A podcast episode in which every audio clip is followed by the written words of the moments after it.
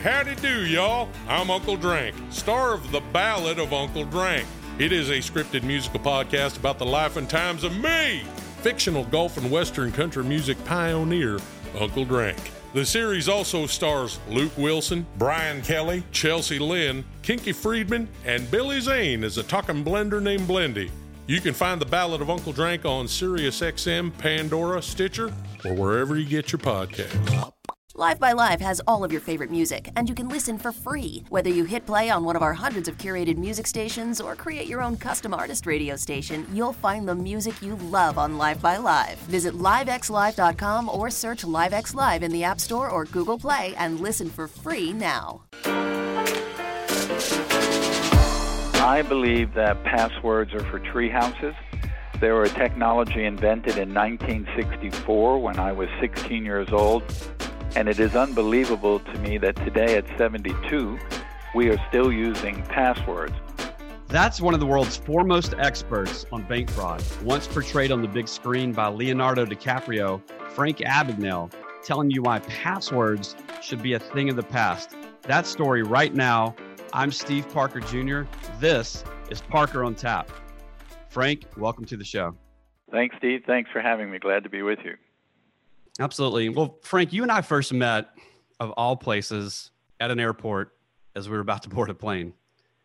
And I remember talking to you, and you handed me your card, and I handed you mine, and we chatted for a few minutes. And given your sort of life history and story, it always makes me laugh a little bit that that's where we met. It was good fortune would have it. We actually live in the same neighborhood, and so we've gotten to know one another's families really well over the last number of years. And I mention that because through our relationship, I've gotten to know there is so much more morality to your life and your story than simply what played out on the big screen. Yeah, I think that's true. And I think as anything with movies and people who tell your story, they leave a lot of things out. And, that was 50 years ago. So people really only know what they see in the movie. They have no idea what happened really after the movie. It's a great film. And, and as you and I have gotten to know one another, I know some of it's truthful and some of it's sort of storytelling, right, that Spielberg and his writing team created to create more drama. But quite a bit of it is quite accurate. Yes. I thought he stayed very close to the story because it was the first time he had made a movie about a real person living. And I think he was very sensitive about that. So I felt that he did a tremendous amount of his own research, and his research team did a lot of research. And he had the benefit of the three FBI agents who were portrayed in the film, the Tom Hanks character and the two younger agents, that they were still alive and they were retired from the Bureau. And he was able to bring them on the set as his consultant. So he was able to do a lot of things, go back to people I went to school with and teachers I had, and so I thought he did a lot of research. But when you're telling someone's 5 years of someone's life into 2.5 hours of film, you got to change some things around. It's very difficult, and of course you have to. Before we get into the more of your story, I think what many people may not know is that in the film, what they see is it covers a part of your life where you impersonated a pilot and a doctor and a lawyer. But you were actually quite young when all this occurred, and I don't know that many people know that, but you were quite young. Yeah, I started all of that at 16 years of age and was caught when I was 21 years old, and now I'm 72, about to approach 73 in April. And well, looking back, what elements of your upbringing or experiences since have created the ambition or the drive for you to be who you are today? I think basically I was very fortunate that I had good parents. The only problem I had with the film is I thought that Steven Spielberg, for whatever reason, portrayed my father in a very poor light. He was an extremely honest man. He was a very credible person. And most of all, he taught me to respect people. He taught me about ethics and character. My parents, sent me to a Catholic school. We went to church on Sunday. They gave me all the necessary tools that a parent needs to give a child. And I had those tools. So a lot of times people go down the wrong road and they make some mistakes. But if you have that rope that you've gotten at your childhood, you can grab out to that rope and pull yourself back in onto the straight and narrow path. And I think I owe that to my parents. I had that rope, and I was able to reach out, grab that rope, and put myself back on the right road. Unfortunately, I think there's a lot of children today who don't have that rope, and once they make that turn and go down that wrong road, they have no rope to reach out to and bring them back. Right. Well, and the things that you did during that time period, you obviously, you know, paid your dues. You spent time in prison, and then you've spent the time really since still working for the FBI all these many years later. You've been offered pardons by 3 sitting presidents of the United States, and you've turned them all down. Why have you done that? Well, and I deeply appreciate those offers, but I've always felt that what I did, I did. I don't believe that you can excuse what I did by simply signing a piece of paper.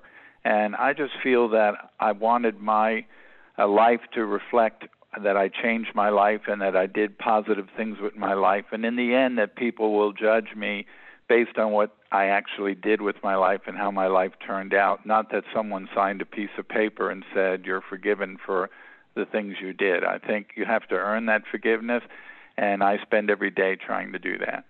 Well, and it's that accountability, right? And that was, and sounds like it was ingrained in you as a young boy from your parents. And yeah, obviously at some point, based on different circumstances, you know, you came off of the railroad track, if you will. But then you found your way back on it. You took accountability. And I think a lot of people, when they're let off the hook, they just are sort of in a situation of, oh, well, I got away with that. That's great. Versus taking full accountability.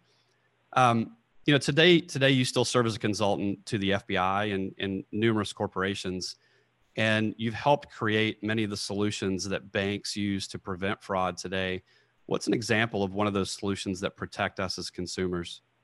Well, it's amazing how my life has changed over my 45-year career doing this now. So back 20, 30 years ago, I dealt mainly with developing technology that went into paper and plastic and credit cards, driver's licenses, passports, birth certificates.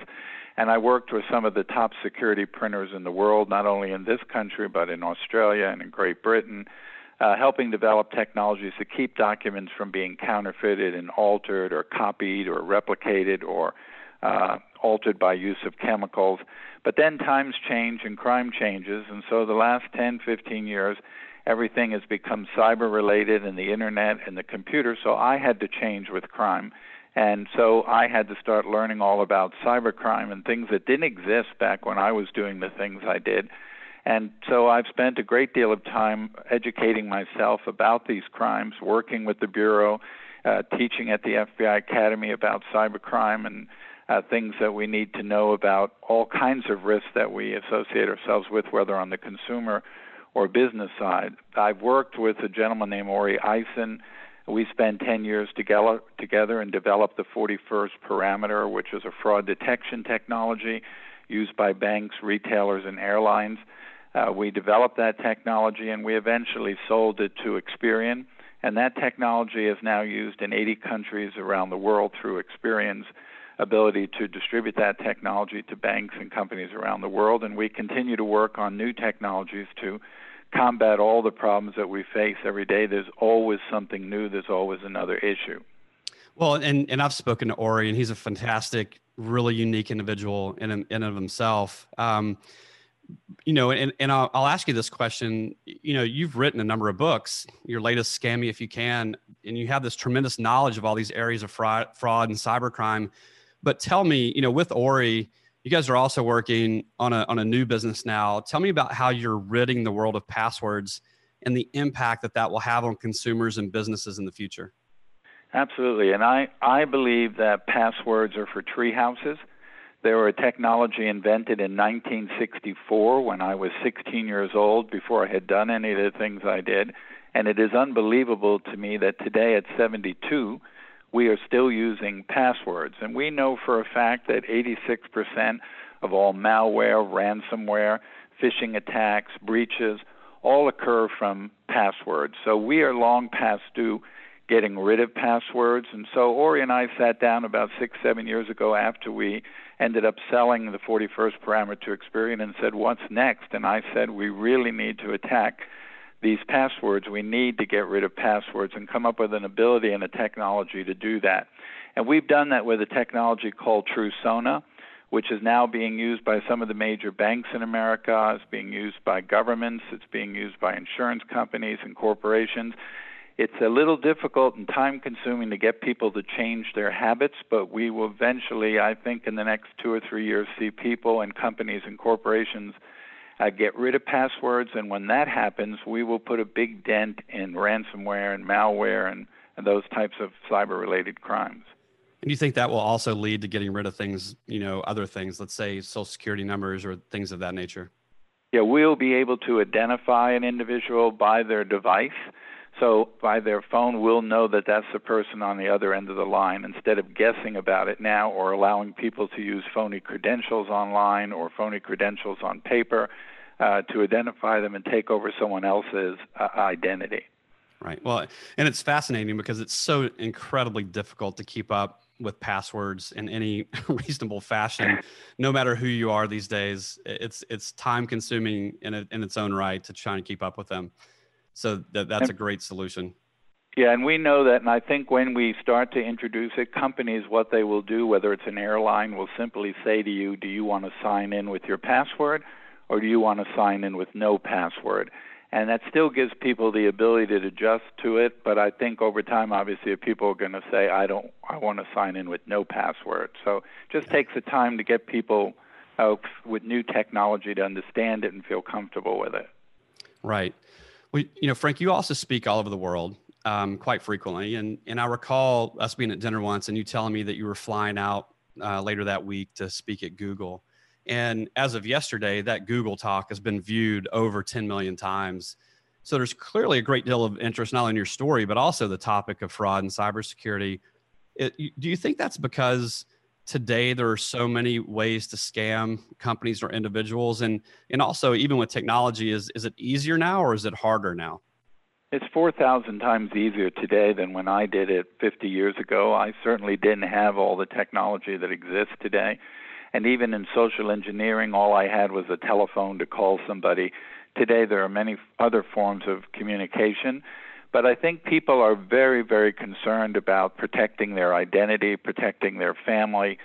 Companies and corporations are very concerned about security. In the United States, 97% of businesses in North America are small businesses, and many of those businesses that end up having ransomware or malware go out of business within 6 months. So I think people are aware of that, and they want to be educated, both as consumers, seniors and elderly people, millennials. They want to know, how do I protect myself? What are these scams? How do these scams work? And so that's one of the reasons I've worked with AARP for the last 5 years. They have 38 million members, and basically I try to help educate those people about these scams and how they work. I've always believed that there are three segments to what I do. There's prevention. You have to prevent crimes. You have to be very forward-thinking, and you have to be proactive. You can't be reactive. There, of course, is verification. Everything today has to be verified, no matter what it is. Even if I have a financial advisor and he or she tells me to do something, I need to take the time to verify that myself. Everything today has to be checked out and verified. And finally, education. And I've always believed that education is the most powerful tool to fighting crime. So whether I'm educating FBI agents or I'm educating consumers or bankers, if I can explain to them this is the scam, this is how it works, and this is what you do to protect yourself from happening to you, people are smart enough to take those steps. They just need to know. People are basically honest, thank God, and because they're honest, they don't have a deceptive mind. So when the phone rings and the caller ID says it's U.S. government, Medicare, NYPD, they believe that to be true. They don't know that it's very, very simple to manipulate caller ID to say whatever you want it to say. But once you tell them that and they're aware of that, then they know what steps to go from there. Right. Well, and I've had, you know, personally, I've had plenty of those calls. And, you know, thankfully, I'm able to, you know, figure out pretty quickly that they're scams or question the people and ask a question that then they can't provide the proper answer to. So you just hang up. But obviously, there are plenty of people that don't do that and just, you know, go forward with trust that they're being honest with them. Exactly. What's the most common type of fraud today? Just one example, and how would a consumer protect themselves? Well, you know, the most common scams we see out there, and of course, when I wrote Scam Me If You Can, I wrote it as I was commissioned to write it by AARP, and they asked me to look at every scam, every single scam there was and is, and they wanted me to look at scams against millennials, scams against seniors, investment scams, Bitcoin scams, currency scams, and that's what I did. And in writing the book, I had really a big surprise, and that was that I found that millennials were scammed more often than seniors, but seniors lose more money. Yeah, because they have more money. So anybody can be scammed, and that's one of the things I tell people. The most intelligent people in the world get scammed. People in government get scammed every day. Bankers get scammed every day. If you're scammed, it's nothing to be embarrassed about, but you need to share it with someone so that we prevent somebody from doing it to somebody else. Sometimes people are so ashamed that they had their money stolen from them, even if it was a small amount. They don't want to tell their parents because maybe they feel, or their grandparents or anyone else, because maybe they'll take away their privileges.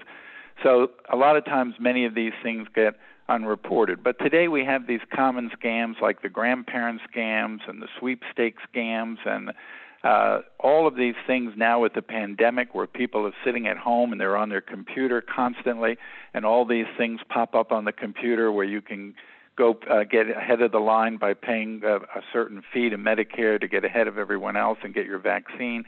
You name it, the scammers always follow the headlines, so whatever's going on at that moment, they build scams around that. But typically they're always the same type of scams. They're just built around whatever's going on at that time. Wow, that's unbelievable to know that millennials are, you know, more often scammed than older people, and obviously, you know, older individuals would have more money to lose, and something of that nature. But that's pretty wild. You know, one of the more useful tips that I personally have heard from you, Frank, is the difference between credit cards and debit cards, like how they impact your credit report and also how they impact your liability. Yeah, I have always believed, and I've written in many of my books over the years, that I only use a credit card, not a credit debit card, just simply a credit card, American Express, Discover Card, Visa, MasterCard. And every day of my life, I spend their money. I'm not spending my money. My money's sitting in an account earning interest. And every day I go to the grocery store, the dry cleaner, I get on a plane, I go to a hotel. I'm spending the credit card money, the credit card company's money, and the only money at risk is their money. Now, I will do everything to protect my card, but if someone gets my number and charges $1 million on my credit card tomorrow, by federal law, my liability is zero. I have no liability. When I pay that bill every month, or I pay the minimum due every month, my credit score goes up, so I continue to build credit in my name. When you use a debit card, every time you reach for it, you're exposing the money in your personal account. And when they steal that money, they're stealing your money. It's a whole different world when you're trying to talk the bank into giving you your money back that's already been removed from your account, versus a credit card company where you haven't paid them yet and you can claim that you didn't make those charges and sign an affidavit to that fact before ever giving them that money. Now, you can use a debit card every day, 20 times a day for 20 years, but you will not raise your credit score by 1 point. So I've always had my three sons only use credit cards, and when they went off to college, they were 18, I applied for a credit card in their name, but I guaranteed it because they had no credit. And one, I was able to see how they spent their money while they were at college, because I had to pay the bill every month and I was responsible for the bill. So if they were spending a lot of time in a bar, I would know it. And when I paid the bill every month, it went on their credit. So by the time they got out of college 4 years later, or after law school 6 years later, they were able to buy their own house, buy a condominium, buy a car. They had excellent credit, because that bill was paid every month. So one of the best things you can do for your children is to teach them at an early age the importance of credit. This is not 30 years ago when credit was all about, do I get the house, do I get the car, do I get the loan? Today, everything is based on your credit. If you apply for a job, they check your credit. You apply for auto insurance, they check your credit. You apply for life insurance, they check your credit. Everything is based on your credit. So it's important that young people understand it's important to build credit and build good credit in your name and keep your credit good. And one of the best ways to do and safe ways to do that is strictly use a credit card. That's such great advice, Frank. And you know, I never thought of it that way until you and I spoke about it once at a dinner. And you know, my kids aren't old enough for credit cards quite yet, but getting one of them's getting close. And I certainly plan on applying that to her when she's just a little bit older.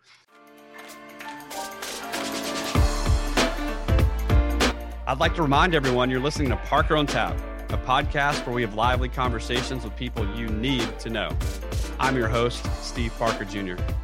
In this episode, we are talking with one of the world's most respected authorities on cybercrime and fraud, Frank Abagnale. If you enjoyed this conversation, please share it with others.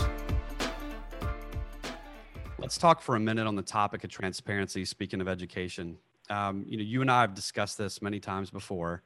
This lack of transparency, particularly from my point of view, that exists in the industry and within which I work, which is marketing and advertising. And you know, because we spent a lot of time together, that my company, Levelwing, has built, you know, an intentional business based very much on transparency of media expenditure and agency compensation, which is fairly rare and unique in our industry. How would you characterize companies that are not transparent on these issues? They're basically walking that line of being illegal and doing illegal activity, and it's all out of greed. You know, I deal with a lot of gift cards, and gift cards are one of the best ways to move money, launder money, and rip off seniors and elderly people with no way of tracing where the money went. When you go out to these gift card companies where they're legitimate U.S. corporations and you say to them, look, because you're doing this, you are allowing people to rip off millions of people, and you should put in these things in place so these things cannot happen to the customers who use your cards. Well, instead of doing that, they don't want to do that because they're going to lose money. So it comes down to greed, and they're willing to play the game where they make it easier. People make it so easy for people to steal from them, then they're very surprised why people do. So all of these things I look at and realize how easy they are to manipulate, but how much they could be further protected if they simply made some simple steps and take the consumer first. But they're more worried about making money than they are worrying about being honest. Yeah, and it's funny because we've spoken about the legality of it before, and you know, in the world in which I work, you know, you can write contracts that say in here that, you know, you can take rebates or take these bonuses and things that you never make fully clear to a client that you're taking based on their expenditures or their spends. But you know, you had once said, like, look, you know, I can write a perfectly good contract that allows me to steal all your money, but it doesn't mean it's right. That's exactly right. And it's not morally correct. And basically, to me, it's nothing more than a con. It's a scam. You're just walking that fine line of what's legal and what's illegal, but you're certainly not doing anything to benefit or help your customer. Why do you feel that so many companies, or you know, really companies are just individuals at the end of the day, because that's who makes the decisions? Why do you feel like there's a lack of being transparent or an unwillingness to be fully transparent? Well, whether it's the government, politicians, or whether it's businesses, it's to their own benefit. If they're too transparent, then whatever it is they're trying to do will not work. So they're trying to do something that maybe is a little bit unethical, is not the proper way to do business. But if they tell you everything and they're transparent about it, you won't do business with them. So if they can manipulate some words or manipulate their approach and approach it in a different way to make you believe that they're doing it the proper way, that works to their benefit. And again, it comes back down to simply agreed and how much money I can make versus whether it's right or wrong. Yeah. And, you know, I sleep so much better at night knowing that we don't operate that way. So I don't have to worry about it. You know, when you got out of, continuing on this topic of transparency, when you got out of prison and you were working for the FBI, and they were not paying you, by the way, right, you still had to go out and get a job to make money. What did you learn about being transparent in the process of finding and keeping a job? This is a story I've really never told, but I think it's about time I tell it, and that's simply that, first of all, I try to make it very clear, I am not an employee of the FBI. I have worked and consulted with the FBI for over 45 years, and during my 45 years, they have never literally paid me one dime. So yes, I travel all over the United States on their behalf. I speak at their field offices. I go to programs that they put on around the country for other law enforcement agency and bankers. I teach at the FBI Academy, which is in Quantico, Virginia, and I have to transport myself there. I do not ask to be reimbursed for my expenses. I have never taken a dime from the government. I do this because it's my way of paying back my government for the benefit they've given me, the ability to come out and do something with my life, and it's a way of paying back my debt. But when I first started and I had this agreement with the government that I would come out of prison and I would do these educational programs and help the government deal with white-collar crime and fraud, it was understood that I would not be paid. And like anybody leaving prison, I was paroled. So I was sentenced as under a Y2 Act, which was the Youthful Offender Act in the federal government, because I had committed to crimes before I was 21 years old, which simply meant that instead of serving a certain amount of time, it was up to the parole board, the U.S. Federal Parole Board, to decide when to parole me. So I could have served 6 months. I could have served 3 years. Instead, I served 4 years of my 12-year sentence, and then I was paroled. I had a parole officer. For 5 years, I reported to that parole officer, and I had to have a job. I had to support myself, and that was the agreement. So the government told me because I was sentenced under this Youthful Offender Act and that my records were closed and sealed, I didn't really have to tell anyone that I'd been in prison. So the first job I got was at a pizza inn in Houston, Texas, making pizza. And after about 6 months, they obviously saw that I was clean cut, that I was well spoken, so they made me an assistant manager of this pizza inn. And I would make the night deposit every night and put the money in the bank, no problem. But they wanted to put me into a management training program, and they found out about my past, and they fired me. So then I went to work driving a bus from downtown to the airport. And I worked for that bus company for a while. They decided to make me a supervisor over a shift. They ran a background check on me, and they fired me. Then I went to work for a large grocery chain in Houston, Texas, called Wine Gardens, and I started out as a night stalker stocking groceries. And again, they saw management capabilities in me, so they made me an assistant manager. And I did very well working as an assistant manager in a very large 24-hour store. But then again, they decided that they thought I should go into a management training program, so they did a background check, and they fired me. At that point in my life, I realized I can't hide what I did. So one of the things I did while I was in prison is I learned how to operate these big 35-millimeter movie projectors, and I did that on the weekend. And because even though we were on federal property, I still had to be licensed by the state of Virginia to operate those projectors, so I went through the test and all that while in prison, and I was able to get my license. So I went into a movie theater, and I simply said to the manager, I have a license, I can convert it to Texas, but I need to tell you this. I've been in prison. This is where I learned how to operate these projectors. This is what I was in prison for. This is what I did. This is who I am. And the manager said, okay, I appreciate that. I appreciate your honesty. You've got the job. And I went to work. I learned very quickly that just being honest and upfront with people goes a long way than trying to hide something that you can't really hide. And, later on, I realized that if I'm educating law enforcement people, why can't I educate bankers and private business? So I asked my parole officer, can I go out and do these talks to private companies? And he said, sure, if they'll accept you and if they'll pay you.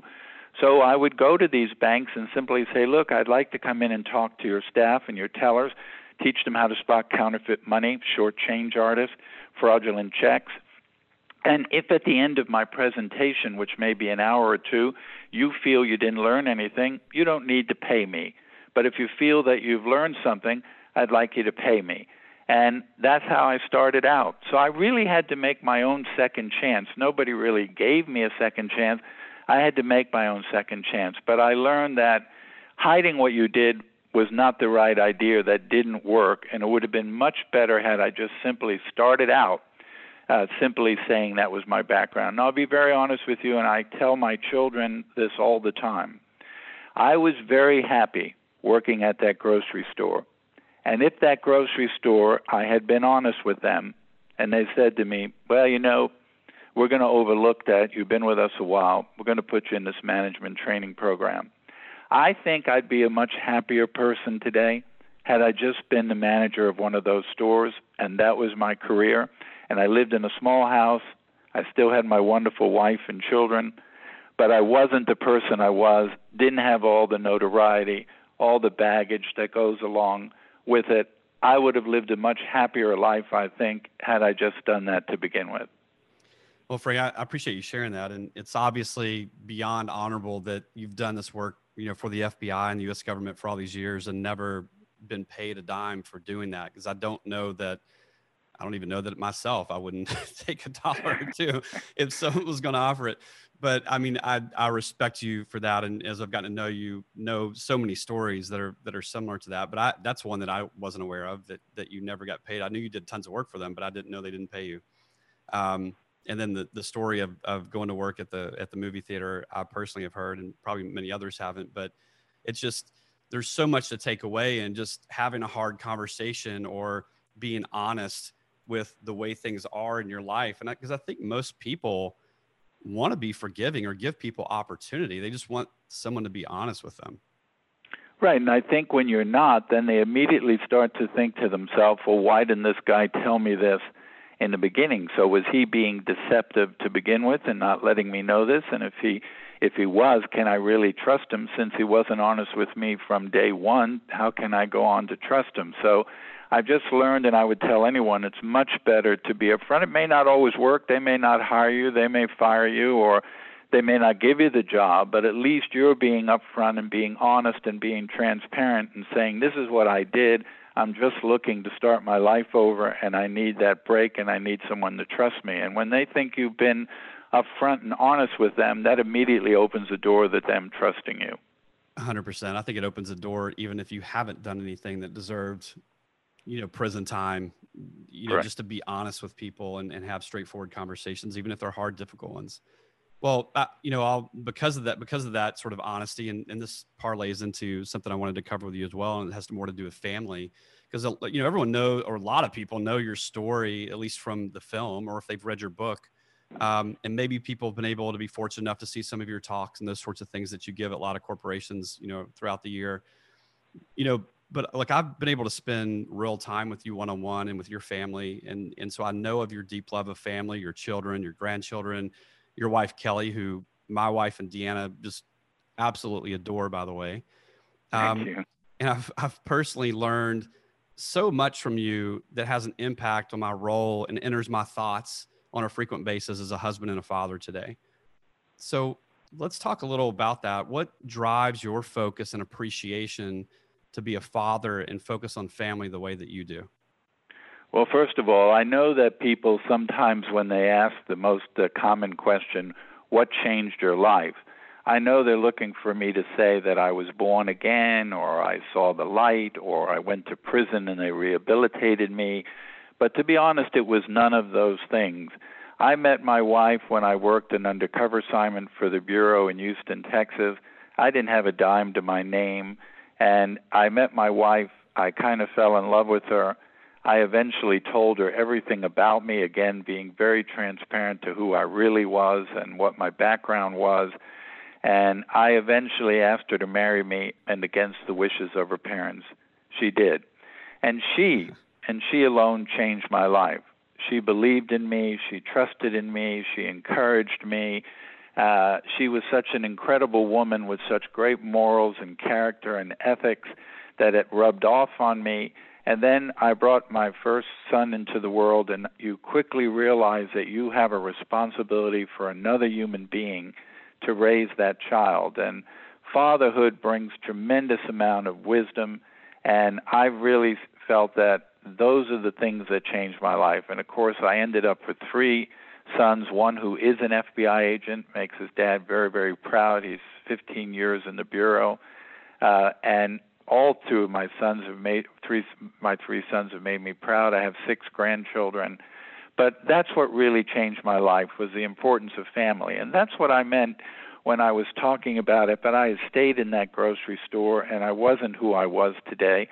I would still be so, so happy because it would be just a more simple life, but I would still have the woman I loved, the person who believed in me. I would still have my children and the joy of having them, watching them grow up and being their father. All of that would still be there. And to me, as I look back on my life, that's really the most important thing in my life. That's what really changed my life. And that's the person I am today. And that's the only real thing that means anything to me in life.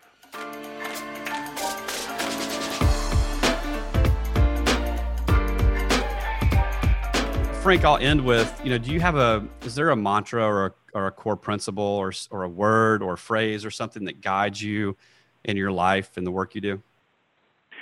I think that, the main thing is I truly, and it's some people find it hard to believe coming from someone that had my background, but people make mistakes in their life and then they realize their mistakes and then they try to say to themselves, what's really important to change your life? And I think ethics is very important, and being honest with people, being transparent with people, most of all, of course, loving your wife, being faithful to your wife, loving your children, being there for your children and your grandchildren. Those are the kind of core things that make my life, and those are the only important things to me in life. And in business, I try to help people as best I can. I try to give people the necessary tools they need to protect themselves, whether they're a consumer or a business. And I get great satisfaction out of knowing from the letters I get and the correspondence I get that people do appreciate what I do, and people reach out to me every day in emails that have a problem, and I try to work through the problem with them, whether they had their identity stolen or whether they have an issue with something involving a consumer issue. Those things just make life worthwhile, that you're helping people and you're doing something. And in the end, it's all about you knowing in yourself that you're doing the right thing. Right. Well, thank you, Frank. Thank you so much. I'm always so appreciative of my time with you. Your friendship and the way you live your life, I always cherish. So my love to you and Kelly, and we're due for dinner very soon. Thank you, Steve. Great talking with you. Absolutely. Talk to you soon. Bye-bye.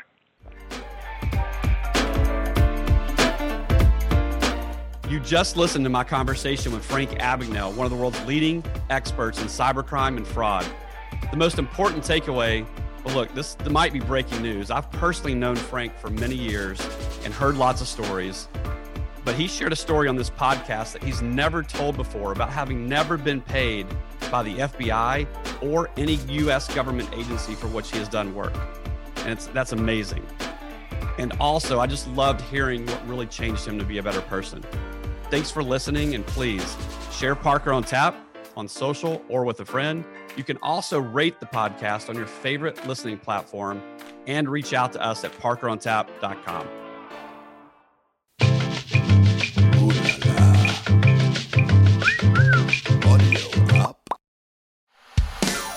Hey, howdy do, y'all. I'm Uncle Drank, star of The Ballad of Uncle Drank. It is a scripted musical podcast about the life and times of me, fictional golf and Western country music pioneer, Uncle Drank. The series also stars Luke Wilson, Brian Kelly, Chelsea Lynn, Kinky Friedman, and Billy Zane as a talking blender named Blendy.